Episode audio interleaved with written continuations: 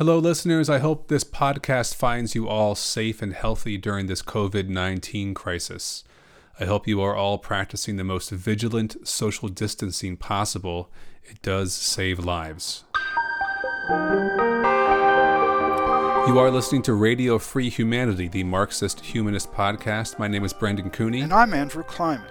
On today's episode, Andrew talks to us about the new figures from the Bureau of Economic Analysis on income inequality, and what these figures mean for the commonly heard claim that income inequality rose dramatically during the neoliberal era. We will also use our current events segment to discuss Trumpism and post-truth during the COVID-19 pandemic.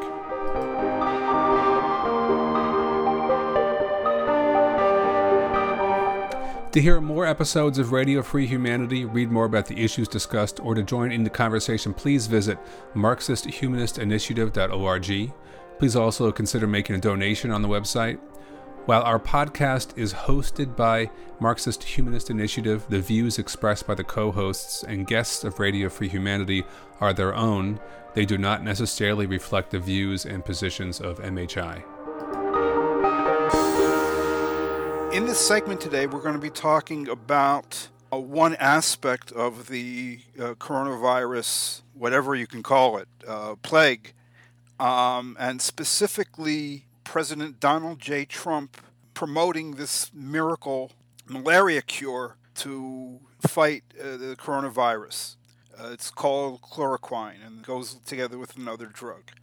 Over the past 24 hours, as we're recording this, a man took it because he had it, killed algae in his fish tank or whatever, and his wife took it, and she's really ill. And just to be clear, the guy died. But back on Friday, Trump was hawking this possible cure for coronavirus at his daily coronavirus task force show. Reporters get to ask questions, and Trump gets to attack them and stuff. You know, after Trump is promoting his miracle cure here, saying it's a possibility and, you know, maybe everything's going to be great. This is the same man who said back towards the end of February, we got 15 cases in a few days, it'll be down to zero. So Peter Alexander, who's a reporter from NBC, said, is it possible that your impulse to put a positive spin on things may be giving Americans a false sense of hope? And Trump says, no, I don't think so. He goes on. And this is not a drug, obviously. I think I can speak from a lot of experience because it's been out there for 20 years. So it's not a drug that you have a huge amount of danger with. It's not like a brand new drug that's just been created that may have unbelievable monumental effect like kill you. Right now, in terms of malaria, if you want it, you could have a prescription. You get a prescription, and by the way, and it's very effective. It works. I'm not being overly optimistic or pessimistic. I sure as hell think we ought to give it a try.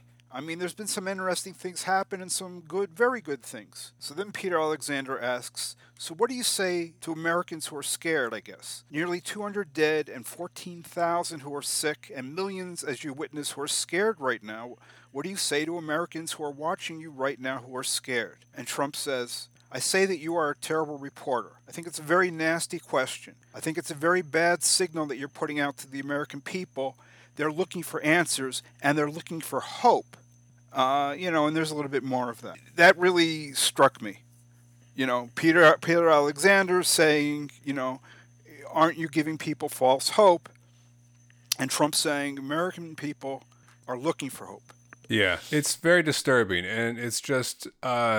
I mean, it's exactly what you'd expect Trump to do because his only MO is to be a snake oil salesman. That's the only thing he knows how to do is to, you know, shine some shit and call it shinola. He's just a total fraud. And the idea of taking something seriously and having to do hard work or do anything that might make him look bad or not like a fearless leader, he just wants to suppress or sweep under the table. I mean, the entire response to this has just been attempting to cover up something that can't be covered up. You know, not testing people so that his numbers will look good, delaying the response so that so the people won't be alarmed or feel like there's a problem. I mean, his he's fundamentally incapable of operating like an effective leader. And so all he can do is just keep acting like the asinine, pompous piece of shit he is. And, you know, 2.2 million people are going to die. I mean, I think we just have to resign. We're not going to say, you can't turn this around at this point. This is going to be an unprecedented disaster. And he's frightened. He knows that potentially his head and then other people's heads are going to be on stakes at the end of this thing. But all he knows how to do is just keep operating like he always does. Yeah, I'll tell you, I'm not so sure that he's not going to get away with it. I mean, the reason he does this is that, you know, try to spin things, try to make everything work to his advantage, create whatever narratives. It has worked for him all his whole life. It worked for him with regard to the Mueller report. This kind of thing has worked for him again and again. You know, he's not the smartest guy in the world, so maybe he doesn't understand why a virus might be different.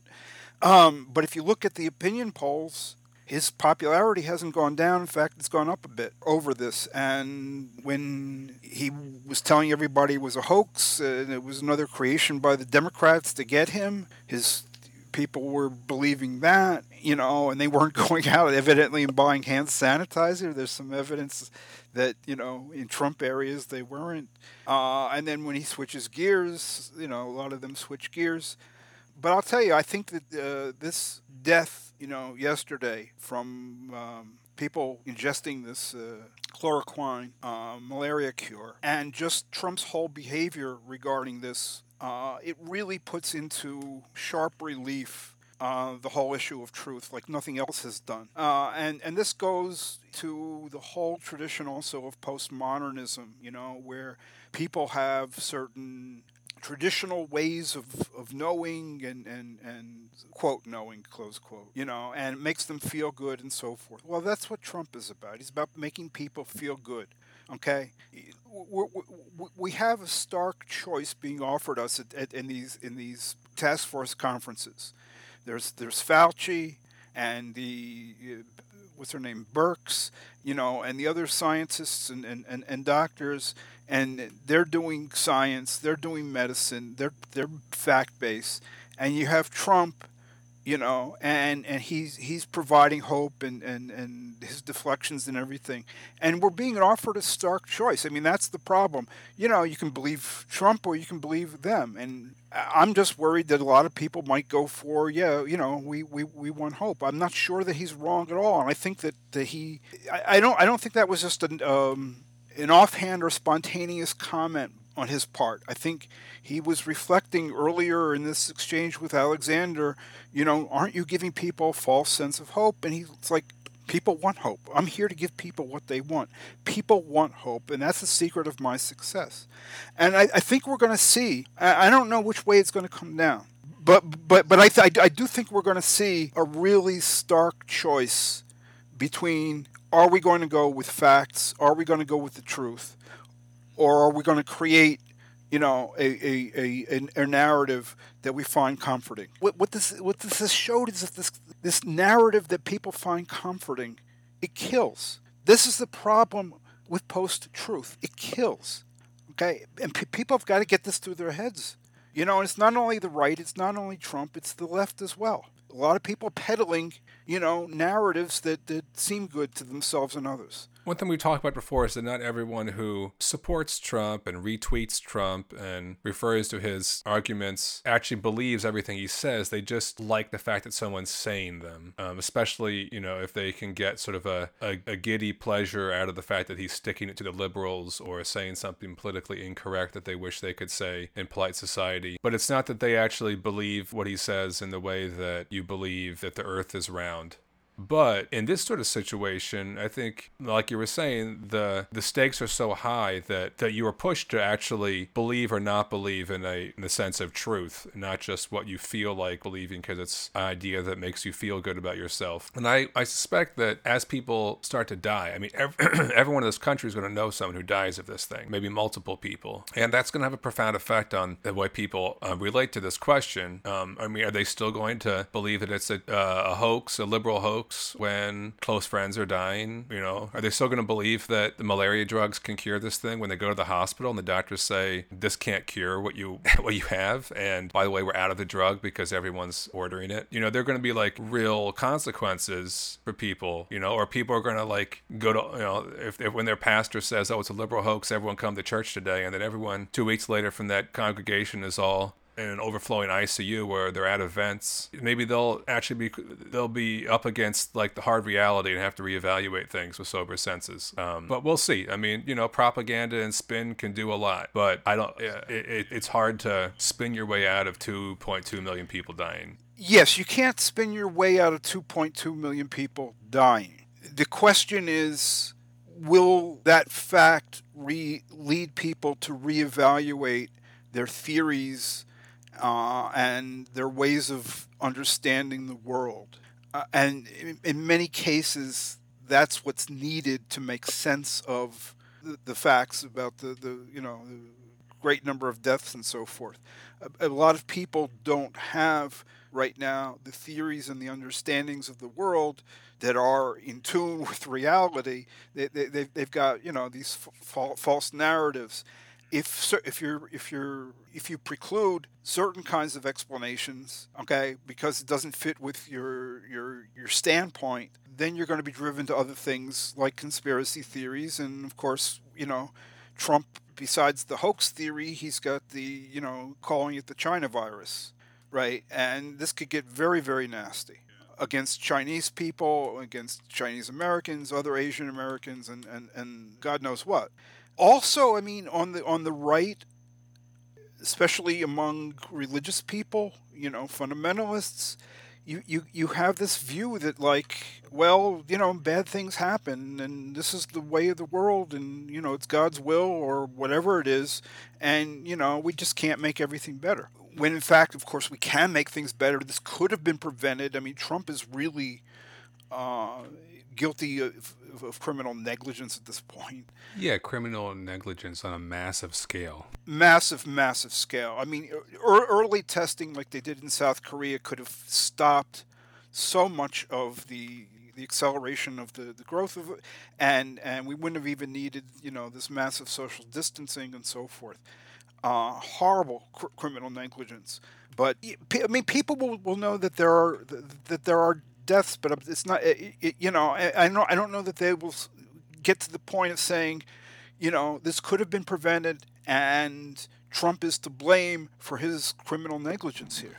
Maybe it could be. I mean, we'll see. You could be right. I don't know at this point. It seems so screamingly obvious to me that he's to fault, but I know people live in other alternative media realities and they hear very different information, so it's hard for me to process. You know, maybe once everyone at Fox News is dead from the coronavirus, there won't be anyone to spin this shit. I don't know. Right. I have a lot of respect for Anthony Fauci, the doctor. He's the head of some institute, and I understand that he's up against a very difficult problem. He's trying to get out to the public. Here's the information. Here are the real facts. And the way he's decided to do it is to try to, like, also get Trump's ear, maybe, to go there and participate in these, you know, daily Trump shows on the coronavirus. And he wasn't there, Fauci, yesterday, but what you get again and again is Trump saying one thing and Fauci contradicting him without saying he's contradicting him, on the other hand. So the doctors and the experts say one thing, Trump says something completely different, and the two versions just sit there side by side. You know, and I think Fauci thinks, like, either that's going to be effective or at least that's the best he can do.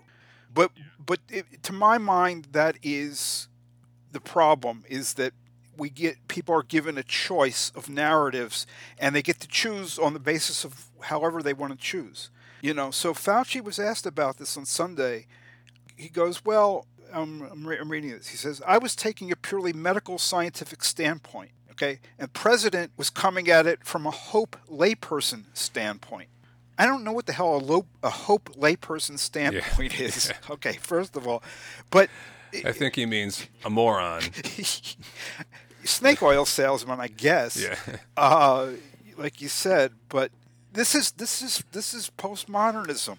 To say, well, there's one standpoint, there's another standpoint. Yeah, there's one standpoint which is correct, and there's another standpoint which is complete shit.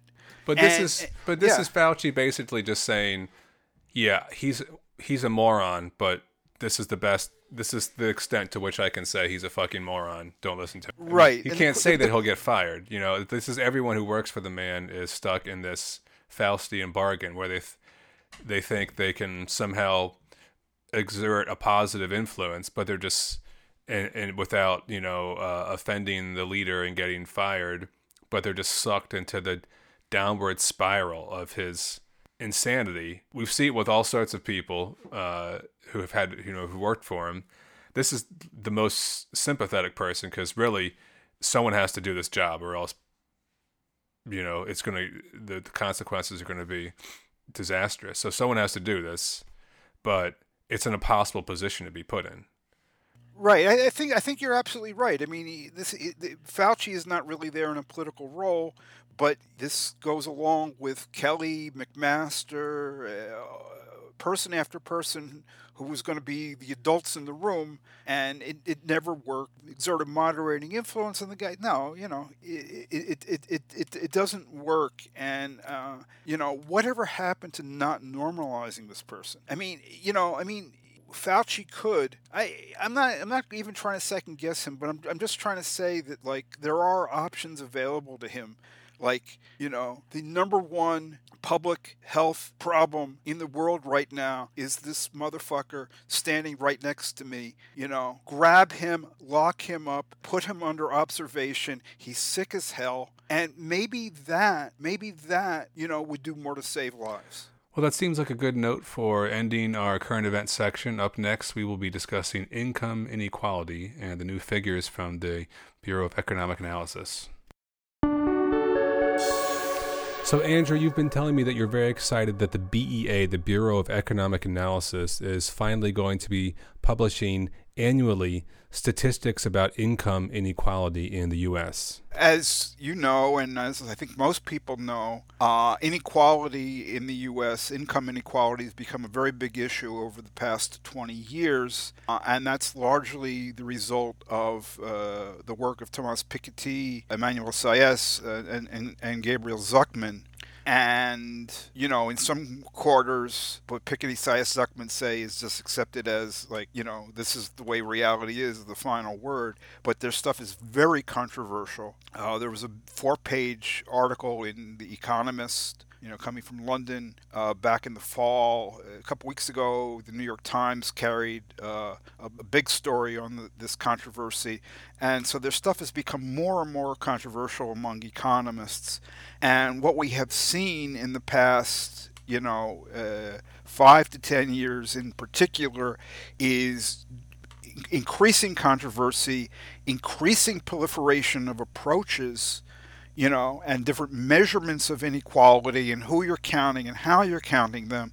And since the Bureau of Economic Analysis is the U.S. government, and, you know, its figures, its numbers are accepted as authoritative, basically I think the entire situation is looking as if in the not distant future this entire debate and the exalted standing of Piketty and Saez and Zucman is going to come to an end. And we're going to be getting inequality statistics that we're going to, like, just say, okay, this is the way it is, in the same way that we get gross domestic product statistics. We don't have people, here's my gross domestic product, and, you know, I don't think we should measure gross domestic product. I think we should measure gross domestic happiness or, you know, net national happiness. I mean, there is that kind of stuff, you know, as well. But by and large, there's not a huge degree of controversy. So I really think that both among researchers and economists generally, but also the media and among the public, we're going to be facing a very different situation in the near future regarding how we think about and talk about equality and inequality. So the BEA, of course, releases all sorts of statistics about economic things in this country. So why has this not been reported on before, and why are they doing it now? Yeah, I did not know this until I began to read their recent stuff. These statistics just came out earlier this month. But the original idea of national income accounting, national income and product accounting, was to have both growth statistics, measuring the levels of different things in the aggregate for the whole economy, and to have figures for how this income and stuff is divvied up, the distribution across the population. But they didn't have the available data to do that. And so even now, when the Bureau of Economic Analysis has released these prototype statistics, they only extend as far back as the year 2007. And the Bureau of Economic Analysis says, well, one of the data sets that we need to rely on to do our estimations only goes back to 2007. So they didn't feel secure about going back further. I think it had to do with Medicare or Medicaid. There's some figures that are not there. I mean, we know the totals for the whole country, but whatever they use to divide the benefits that the people receive, it's very difficult. Like what does the bottom 10% of the population get? What does the next 10% get, and so forth. You need a lot of data that you don't need just to do the other stuff about the totals throughout the economy. You need a lot of additional data to be able to do that, even to estimate it. So that they just didn't have it. I mean, look, there are people who produce inequality statistics going back to the 19th century. But their stuff is not at the level of, well, it's a lot more iffy. It's a lot more speculative than anything that the Bureau of Economic Analysis would want to publish.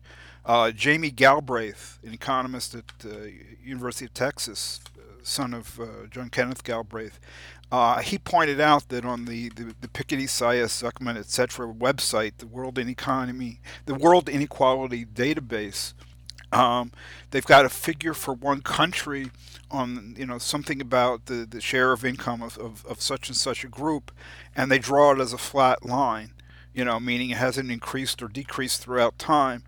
And what is the data that allows them to do this? They've got one data point. They've got 1 year. And they drew a line through one point, okay, right? How many possible lines could go through that one point, right? And then how many possible curves? So you're dealing with infinity and another infinity, and so you can, if that's the way you deal with things, you can produce, whatever measures you want. But, the BEA has certain standards. Well, let's try to break this down for people. What exactly is the Bureau of Economic Analysis? It's part of the Department of Commerce. So it's an official government agency. And this is the agency that produces the statistics on gross domestic product, GDP, that come out every quarter, and are revised every month. And that is the key concept behind all of the national income and product accounts that the Bureau of Economic Analysis reports on. Okay, but there are various components of the gross domestic product, and there are actually three sets of accounts for this. One having to do with spending, one having to do with receipt of income, one having to do with value added in production. They also keep international accounts and so forth. So there's just an absolute massive amount of data that they're, continually updating and tracking, and it's all, all publicly available on this very massive website that they have that actually works extremely well. The apps and stuff to get hold of the statistics work extremely well compared, for instance, to what goes on in Britain, where you can't get decent statistics. So the BEA tracks GDP, and they have and other economic figures, and they have a huge and well-organized database of stuff to draw on. So the hope is that the income inequality figures they produce will be very reliable, more reliable than other people who are currently trying to estimate these things with other means? Perhaps. I mean, there are people who have done similar stuff. I mean, I've looked at what the BEA is doing, and they're drawing on many, many different sources of information. Various. I mean, there are various surveys that are conducted, and just different administrative agencies of the government. So they're pulling together data and estimation techniques from a variety of sources and blending them all together.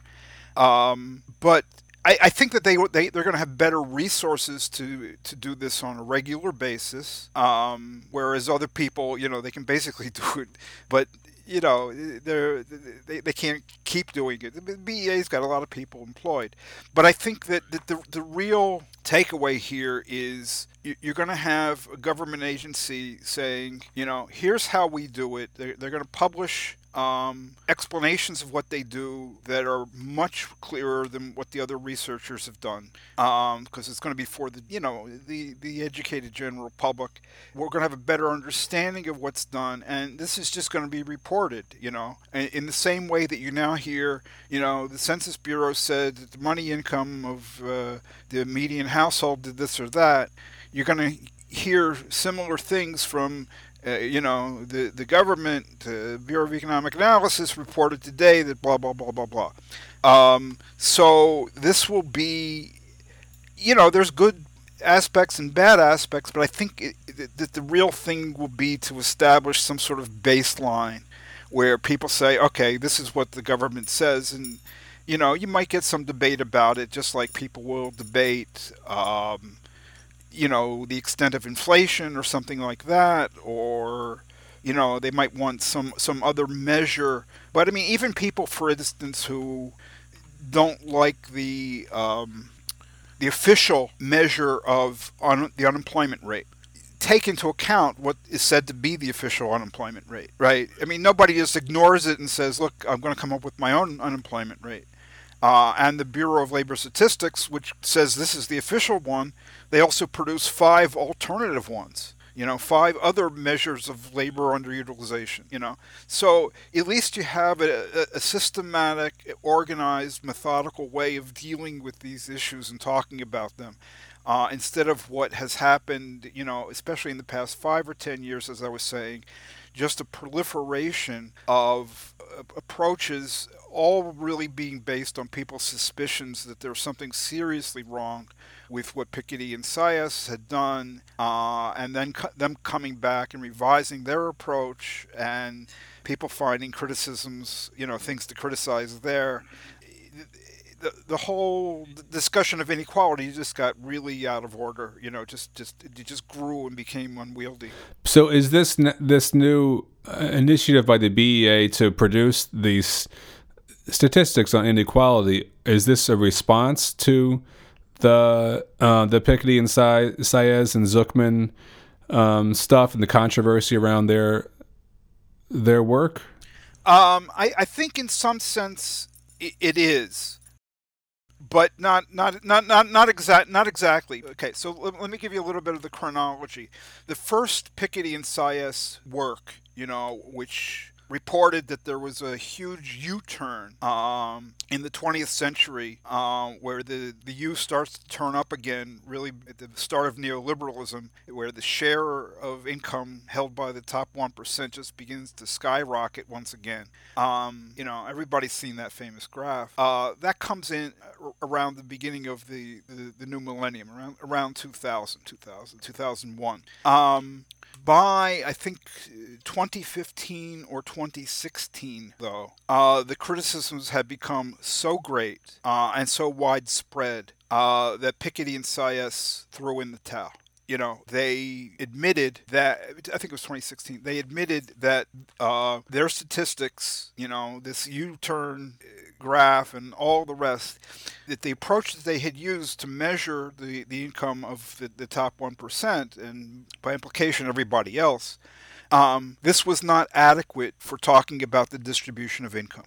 The way they had measured income and other things made what they were doing not appropriate for talking about the distribution of income or the growth of the income of the median household and so forth. So they threw in the towel. Okay. In particular, what they had done was to use a very, very narrow definition of income that it did not include a whole lot of different things.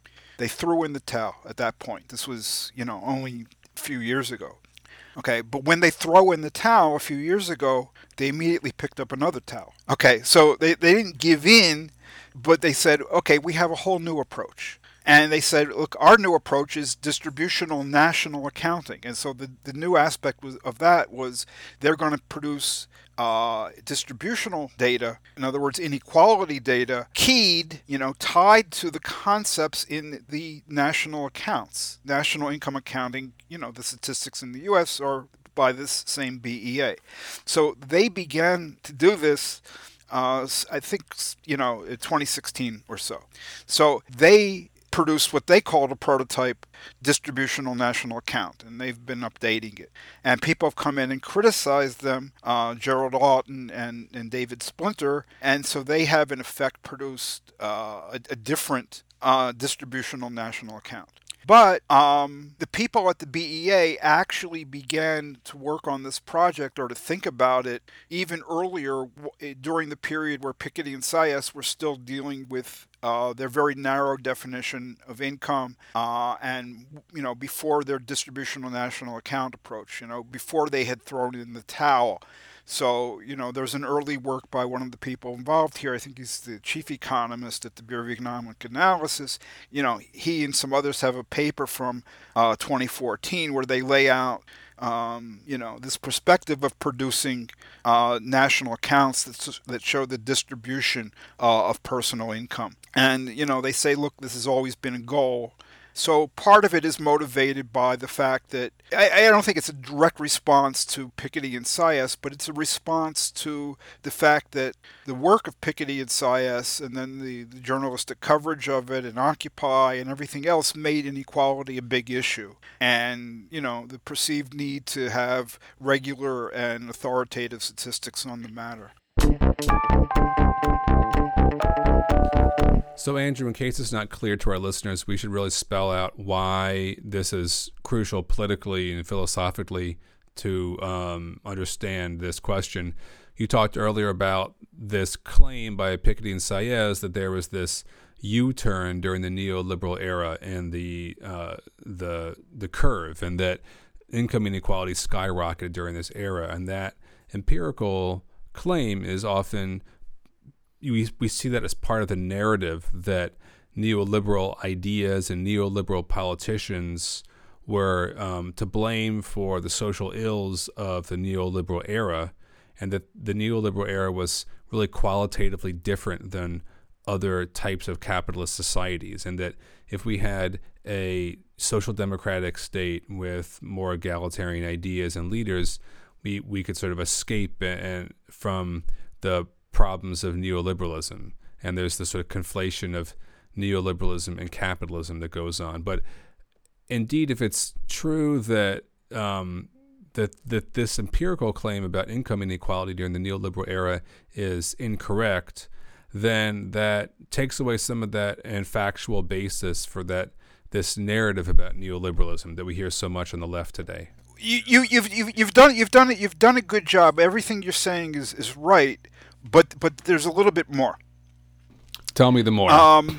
The more is that even within this so-called period of neoliberalism, what other researchers found prior to Piketty and Saez, and so they were, really departing from a consensus view, what other researchers found was that there was indeed a sharp rise in income inequality in the 1980s, but that there had been much less rise in inequality from the early 90s onward till about the Great Recession. Okay, so what that seems to indicate then is that this kind of like idea of attributing everything to some political management of the economy, neoliberalism, doesn't work. because there's obviously other things going on that need to be looked at. Why did inequality rise in the 1980s? And then you get some more of a rise, but not that much more of a rise from the early 90s, for the next decade and a half. So this kind of like unicausal explanation of what's going on, it's all to be blamed on neoliberalism, that doesn't cut it if one could, depend on the statistics that the other researchers were putting out. And basically everybody other than Piketty and Saez were putting out statistics that looked really different from theirs. And it's not a surprise because the other studies used a different database as their main database from Piketty and Saez. Everybody else was using the Current Population Survey, which is a joint project of the Census Bureau and the Bureau of Labor Statistics. Piketty and Saez were looking at data from the Internal Revenue Service, tax return data. Okay, so you get two different data sets from different parts of the government done in very different ways. One's a survey where you go ask people, the other is, okay, here they reported on their tax returns, and, that might have certain advantages because if they lie, they can, be fined and locked up and so forth. But yeah, you got two different sources and they give you two different sets of figures, but it also has to do with the fact that different things are being counted and the different people are being counted in different ways and so forth. So, but to go back to the issue of neoliberalism, the extent of the rise in inequality under neoliberalism, if it's not as big as Piketty and Saez said, and they admitted, they have admitted since they threw in the towel and picked up the new towel, they admitted that they had exaggerated. That's their term. Their earlier approach exaggerated the increase in inequality. But over and above that, there's also the idea that if you get a substantial moderation of the upward trend in inequality from the early 90s onward, it becomes clear that you can't just trot out a unicausal explanation for the rise in inequalities, all neoliberalism and things like, the changed nature of the global economy and the changed nature of the labor market and the kinds of jobs we have. There's a lot of things going on, but it becomes clear that this unicausal explanation and the ability to blame one political enemy is kind of threadbare. So the BE8 isn't calling what they're releasing income inequality statistics. They're calling them distributional national accounts. What is that term? This is a term, I think it was coined by Piketty, Saez, Zucman when they came out with theirs. They called it Distributional National Accounts, DNA. The concept of national accounts, that's the concept with which the Bureau of Economic Analysis and other agencies in other countries work. So what they do is manage, report on national accounts. It's a national accounting agency. And, in fact, the accounts are the name given to them in the United States by the Bureau of Economic Analysis is the National Income and Product Accounts, NEPA or NIPA, National Income and Product Accounts. So they're providing, just like you would provide an account, accounts for a company, you're doing this for the whole country. Okay, so it's national, it covers the entire country. And it's meant to be a comprehensive body of information regarding income to pull in all sources of income from production. Okay, because that's the other key concept. It's national income and product accounts. So the idea is we're looking at the value of production, spending on produced goods and services, and income generated in production and then distributed. There is, for instance, spending on things that are not produced goods and services, like stocks and bonds, mm-hmm. Right? There's a lot of buying and selling, but you can get income and so forth. But what they're looking at is the value added in the production of goods and services, the spending on those produced goods and services, and the income generated and distributed through this production. So that's what a national income account is. And the distributional aspect of the term? Oh, the distributional aspect. Yeah, the distributional aspect. Okay. So when I say that the national accounts talk about how this income is distributed, it doesn't talk about how the income is distributed among individuals or households or, you know, deciles of the population, the bottom 10%, the next 10%, the top 10%. Okay, what I talked about, the distribution is like, well, so much of the income goes to wages and salaries, so much of it goes to supplements, you know, other benefits that employees receive, so much of it is interest income, so much of it is dividend income, you know, so, such and such amount is transfer payments to people from government and so forth. So they've got various kinds of income, okay, how the total income is divided up into these various kinds of income, but that doesn't go to the question of which households, which individuals get what share of this, that, or the other, what share of wages goes, let's say, to the bottom 50%, you know, what share of interest income and dividends go to the bottom 90%. The normal national accounts don't have any information like that.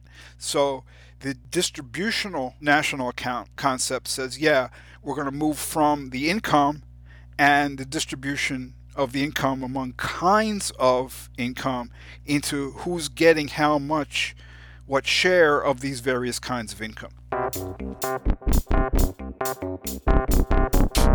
Could we go into what makes up income a little bit? Because I think that would be helpful for people that don't quite have a background with these kind of statistics, right? Yeah, this is the big issue. Yeah, and people might not realize how complicated the problem is because we often think of income as just the amount of money that's in our paycheck that we put into our bank account or when we cash our check at the end of the week. But there's a lot more to the income of even working people and also, you know, wealthy people that are included. And that's why it takes a little bit of or a lot of statistical sophistication and a lot of data to try to make a judgment on what exactly the nature of income inequality is like in this country. So can you go into exactly, you know, what we're talking about when we're talking about income? Right. You know, there is not one thing that is income. There are a variety of ways of defining income and a wide variety of measures corresponding to that. And this is something, the importance of this is something that has come out in the debate over the Piketty and Saez stuff. You know, prior to Piketty and Saez, most people were using just the figures coming from the Census Bureau. Piketty and Saez are both, they're using statistics from the IRS, and both of those sources have a very narrow definition of income. You know, what you get from the IRS is basically reporting just of taxable income sources, right? Because you know, the IRS is a tax agency. So any income that people get that's not taxable just doesn't show up on the tax records. And the Current Population Survey, the Census Bureau, they report a figure that they call money income. So it's more or less what you're thinking of, you know, that you mentioned is, you know, here's the money that I get hold of. Here's the money that I receive. When, for instance, the Bureau of Economic Analysis, though, says national income or personal income for the entire country, they're talking about something much, much larger. You know, I mean, 30, 40% larger than that because they're looking at other kinds of income. Okay, so let me try to explain in a few examples why just focusing on the money that people are getting is really inadequate. Maybe that would help. So let's say that, you know, you get pay in your paycheck, but you also get your health care paid for by your employer or a portion of your health care paid for by your employer. Okay? So is that health care provided by your employer, is that income or is that not income? Well, if you want to say it's not income, you face the following problem. If your employer had not been paying for that health care, you would have to pay for it, right? With money, right? So what would either be happening is that, you know, your income after paying for the health care would be less than it is now, which nobody believes, or the idea is you're getting less in your paycheck right now because what you would have been paying had the employer not been paying, what you would have been paying is in fact being paid by your employer. So, you know, if the figure is $40,000, you know, and you see instead of 40,000, you see 32,000, and 8,000 is going to the healthcare. Okay, if you had to fund your own healthcare, it would be exactly the same thing. 40,000, you'd get 32,000, you'd pay 8. So you see 32, okay, but it's really 40 because the other 8 is being paid for by your employer. So just looking at the money that people receive is inadequate. Same thing with employer provided pensions.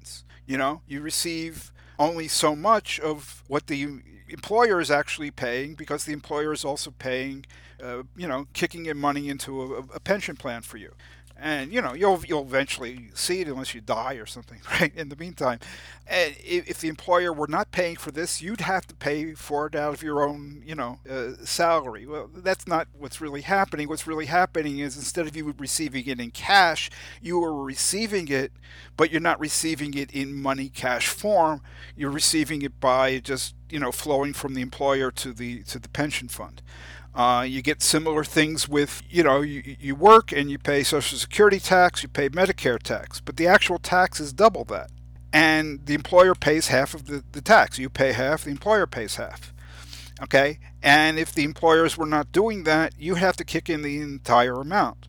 Okay? So you're seeing in your paycheck less cash income, but that's because what you would have to pay by yourself if the employer were not kicking in, the employer is kicking in, so you don't see in your paycheck that part of the that part of your actual income. You don't see it in your paycheck, but it's the same income that going to the government that would go if you were to receive the whole thing, and then the government says you pay 100% of the Social Security and Medicare taxes instead of you pay 50 and the employers pay 50. So those are some of the things going on here.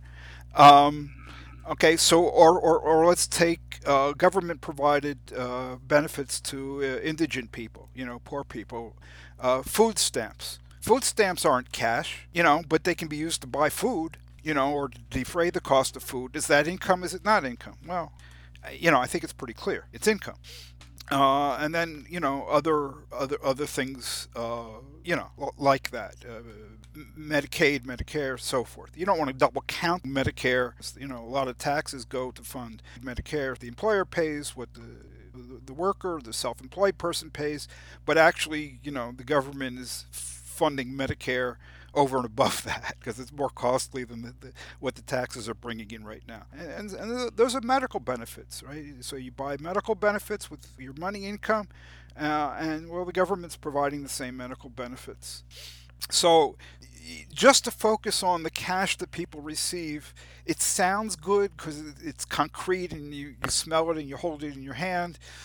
But that's you know, or you see it in figures on pay stub, but it's really inadequate if you want to understand what it is that people receive and the resources that they can command. I think that's very helpful for people to just make sure they have a sense of everything that's being included in the category of income. You know, why leaving certain things out of the definition of income can produce really different types of results statistically. Yeah, this is the very interesting thing. I mean, people would use these money income figures from the Department of from the Census Bureau, and, you know, the Current Population Survey statistics. People knew it was a narrow definition of money, a narrow definition of income all along. What people did not know until this landmark study by Rich Birkhauser and others, which was a response to Piketty and Saez, what people did not really understand was how much the exclusion of various kinds of income matters in terms of what the measured trend in inequality is. So people basically had this idea, okay, there's different definitions of income, this is narrow, but there was just some sort of naive belief that if we had statistics on, the distribution of a wider, broader concept of income, it would basically show the same thing that we're seeing, give or take. That turned out not to be true. And it turned out not to be true because these benefits, these non-cash sources of income, have grown further, faster and faster than income in general, and they have been received disproportionately by the people at the bottom. So the people at the bottom, or at least not those not at the top, are getting an increasing share of their income in non-cash form. And so when you count only the cash income, it exaggerates the degree of inequality. That's what really has come to consciousness only in about the past decade or so. And that rising share of non-cash income, is that because of rising healthcare costs? It's partly due to rising healthcare costs.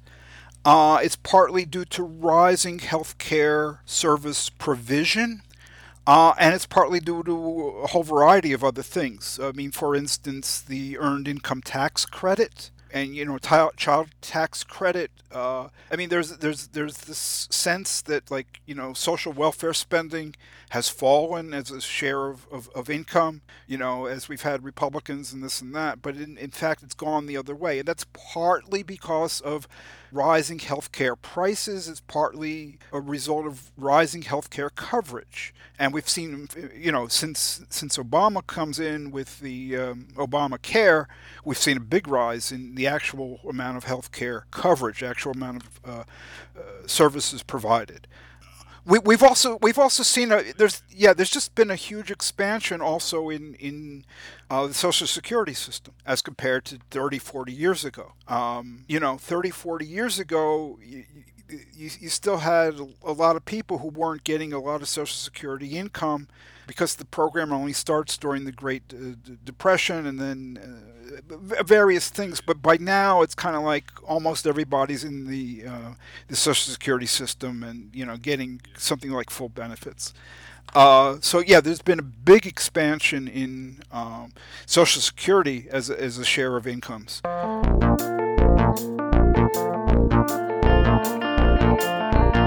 So these new statistics that the BEA is releasing, they don't start until 2007, around the start of the Great Recession. So they can't really tell us anything about the narrative of neoliberal decline and income inequality, right? Correct. However, what the Bureau of Economic Analysis has done is to lay a rather different conceptual basis for looking at this issue that's very important.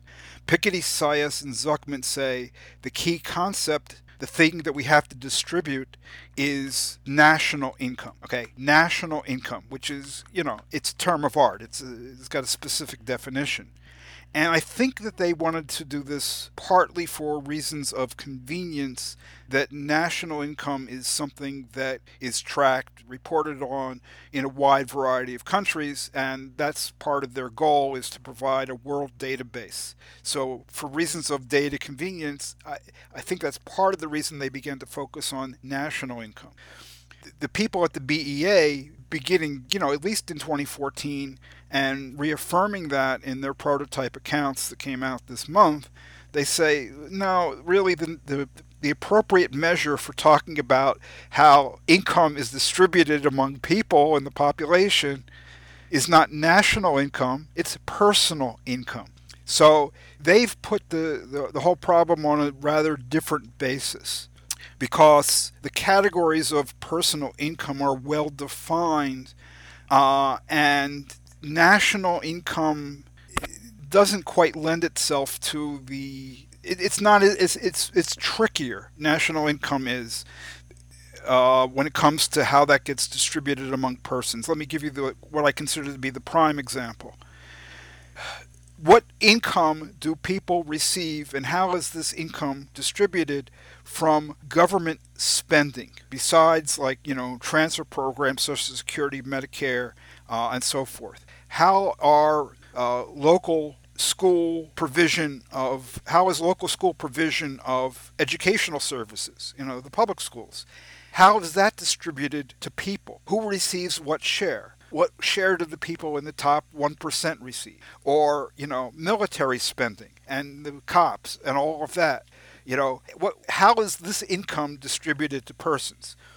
So you get this huge debate. One extreme is to say, well, everybody benefits equally, so we're going to distribute, you know, this government spending, you know, equally to all individuals. The other extreme is to do what Piketty, Saez, and Zucman do, which is to say we're going to distribute it to people in proportion to their disposable income. So, you know, if the top 1% has 18% of disposable personal income, we're going to say the top 1% of the population has 18% of the income from, you know, in the implicit income from the provision of public school services and military spending and so forth. And that's rather weird because, you know, rich people don't tend to have a lot of kids in the public schools. You know, but I mean, to my mind, it's just kind of nuts talking about, you know, how of military spending like this as providing income to individuals, because it's not provided to people as individuals. It's collective, you know, and I, for instance, don't think that I'm getting any benefit from additional military spending. I think it's, you know, hurting me and hurting a lot of people and the police and stuff like that. So there are a lot of problems with that. When you focus on personal income, like the Bureau of Economic Analysis is, that goes away because that's not included in personal income. The only government spending that gets counted are things like Social Security, Medicare, Medicaid, and other government transfers. Okay, so you're limiting the concept. You're saying, okay, maybe this is the collective income. Maybe these are services consumed collectively, but they're not being distributed to individuals. And I think that's the right decision. This is not being distributed to persons, to individuals. It doesn't mean that it's not income being received in some sense, but it means that it cannot be distributed. And I think that's the real way I think that's the appropriate way of dealing with this. In just a moment, we will return to our discussion about income inequality, but first, a few words from Angela Clard of Marxist Humanist Initiative, the organization which sponsors our podcast.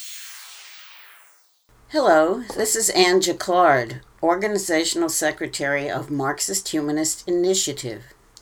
Marxist Humanist Initiative, or MHI, aims to contribute to the transformation of this capitalist world by projecting, developing, and concretizing the philosophy of Karl Marx and its further development in the Marxist humanism articulated by Raya Dunayevskaya. We are not a political party, nor are we trying to lead the masses whose emancipation must be their own act. But we have seen that spontaneous actions alone are insufficient to usher in a new society. We seek a new unity of philosophy and organization in which mass movements striving for freedom lay hold of Marx's philosophy of revolution and recreate society on its basis. Today's political, economic, and environmental crises present a moment to engage people in discussion of these ideas. MHI is dedicated to the task of proving theoretically that an alternative to capitalism is possible.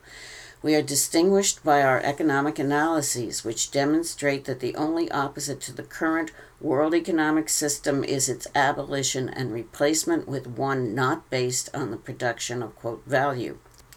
Because capitalism cannot be fundamentally reformed, attempts to reform it lead to an intensification of state capitalism, not socialism. MHI's ideas and actions, as well as our structure and rules, are guided by the interests of working people and freedom movements, of people of color, LGBTQ people, other minorities, youth, and all those around the world who are struggling for self-determination in order to freely develop their own human natures. We have no interests separate and apart from theirs.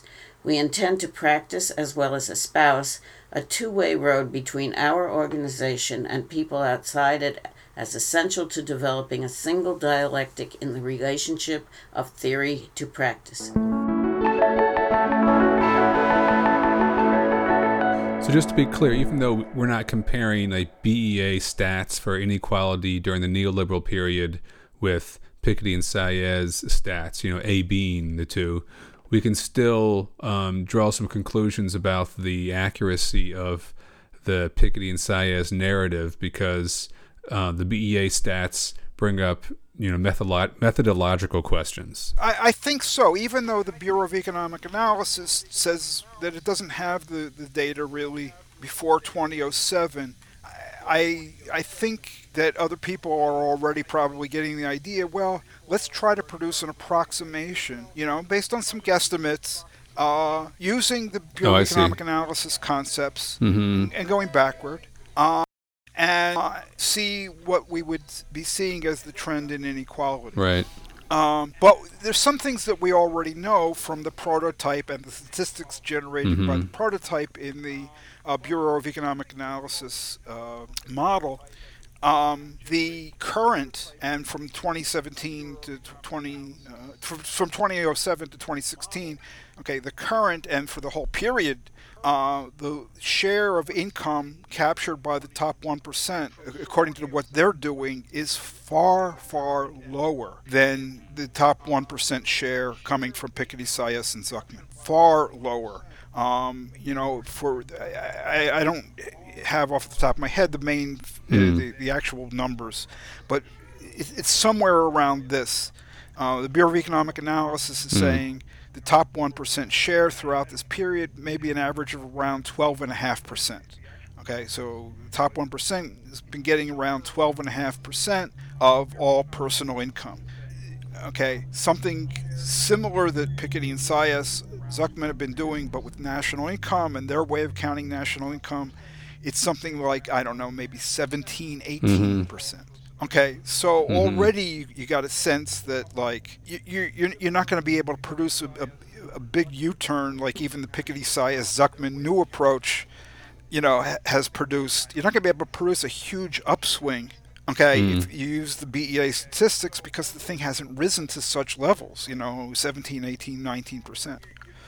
So, I mean, we already have a sense that you know, what the BEA is doing is just not going to give us numbers like, you know, or would not give us numbers like Piketty, Saez, and Zucman have produced for a variety of reasons. And we've talked about some of the reasons about how you count income, but there's, you know, other things as well. You know, Piketty, Saez, Zucman use equal split individuals, 20 plus. They define who they're counting as individuals, and they split adult incomes in half, and that creates problems because their definition of an adult is 20 plus, anybody 20 years and older, and a lot of people who are 20 plus and older, you know, are dependents of other people. They're their kids, you know, in college, and, you know, they're getting some income, but they're being counted independently, you know, because they're 20 plus, and so their income of $3,000 that they get, you know, during the summer when they're working, you know, between 1 year of college and the next, that's being said to be a low-income, you know, individual. That's just kind of nuts. But that's the way they do it. The Bureau of Economic Analysis, like some other people, counts households based on the idea that a household shares resources, and they adjust the households for size. Based on the idea that, well, maybe two people can't live as cheaply as one, but two people living together can live more cheaply than two people living alone. So they make adjustments for that.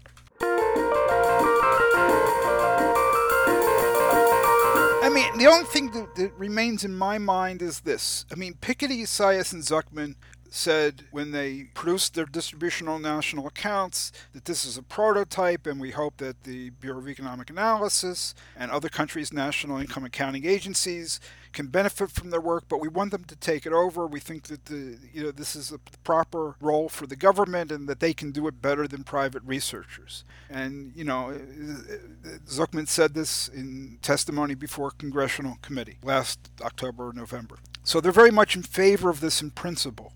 The question in my mind is, and obviously it was the question in your mind, okay, how are they going to respond? You know, have they responded? No, they haven't yet. But they have found ways of producing numbers, and I'm not saying this is intentional, okay? I'm not accusing them of cherry picking, of cooking the books or anything. But time and again, they find ways of producing inequality statistics that show a much larger and much more consistent rise in inequality than everybody else. And my question is really, you know, is the suspicion that I have correct? You know, is the game over, or are ways still going to be found to create a lot of variation in different approaches that tell us different things so that, you know, political interests, you know, the anti-neoliberal left, the populists, the right-wingers can all pick, you know, or think that it's legitimate for them to pick the studies that they like and emphasize them and cherry-pick among the variety of approaches out there. You know, will that game continue? Will Piketty and Saez and Zucman say, okay, you know, we accept the government's estimates? Will Outen and Splinter and others say, okay, we accept the government's estimates, at least as a basis for discussion? Or will we continue to get this proliferation and, you know, debate over the most elemental things, which is not only, you know, what the measures show, but what is it that we're indeed measuring? So I expect there to be less debate, but this is just an expectation. So that's the real question that remains for me, is what's going to happen, you know, a few years down the road? Are the political pressures to be able to tell whatever story you want to tell going to be so overwhelming that this kind of thing is going to continue? Or will there at least be some basis for saying, okay, here is the BEA approach, and, you know, we might happen not to agree with it, and so forth. Here's my major problem, though. My major problem is not even with the proliferation of approaches. It's with the cherry picking. My problem is with, you know, the journalists and the political interests that, like, will just take the stuff from Piketty and Saez or Piketty, Saez, Zucman and say, this is what happened, you know, totally ignoring, you know, other studies that come to different conclusions. I think that is going to be a lot harder to do now that the Bureau of Economic Analysis is producing accounts. You might disagree with them, but I think it'll be hard to ignore it and then pretend it doesn't exist. And that's all to the good. I'm all in favor of people producing various estimates and having some debate about these. So let's have that debate. But, you know, one thing I've been trying to get into people's consciousness for about 10 years now is that there are different concepts of income, different, like, units of observation, households, tax units, and so forth. And these differences matter for the degree of inequality that gets measured. So I think that if there continues to be debate, it's going to have to come to grips with why these people are getting different estimates. And I don't think it'll fly to say that, you know, the government is just cooking the books to underestimate the degree of inequality. I don't think that's going to fly. Well, that's all the time we have on this episode of Radio Free Humanity. Please do stop by Marxist Humanist Initiative.org for more episodes, to leave a comment, to leave a donation. Please don't forget to share the podcast with friends. You can download, you can leave comments, and all those other good things. We hope to hear from you.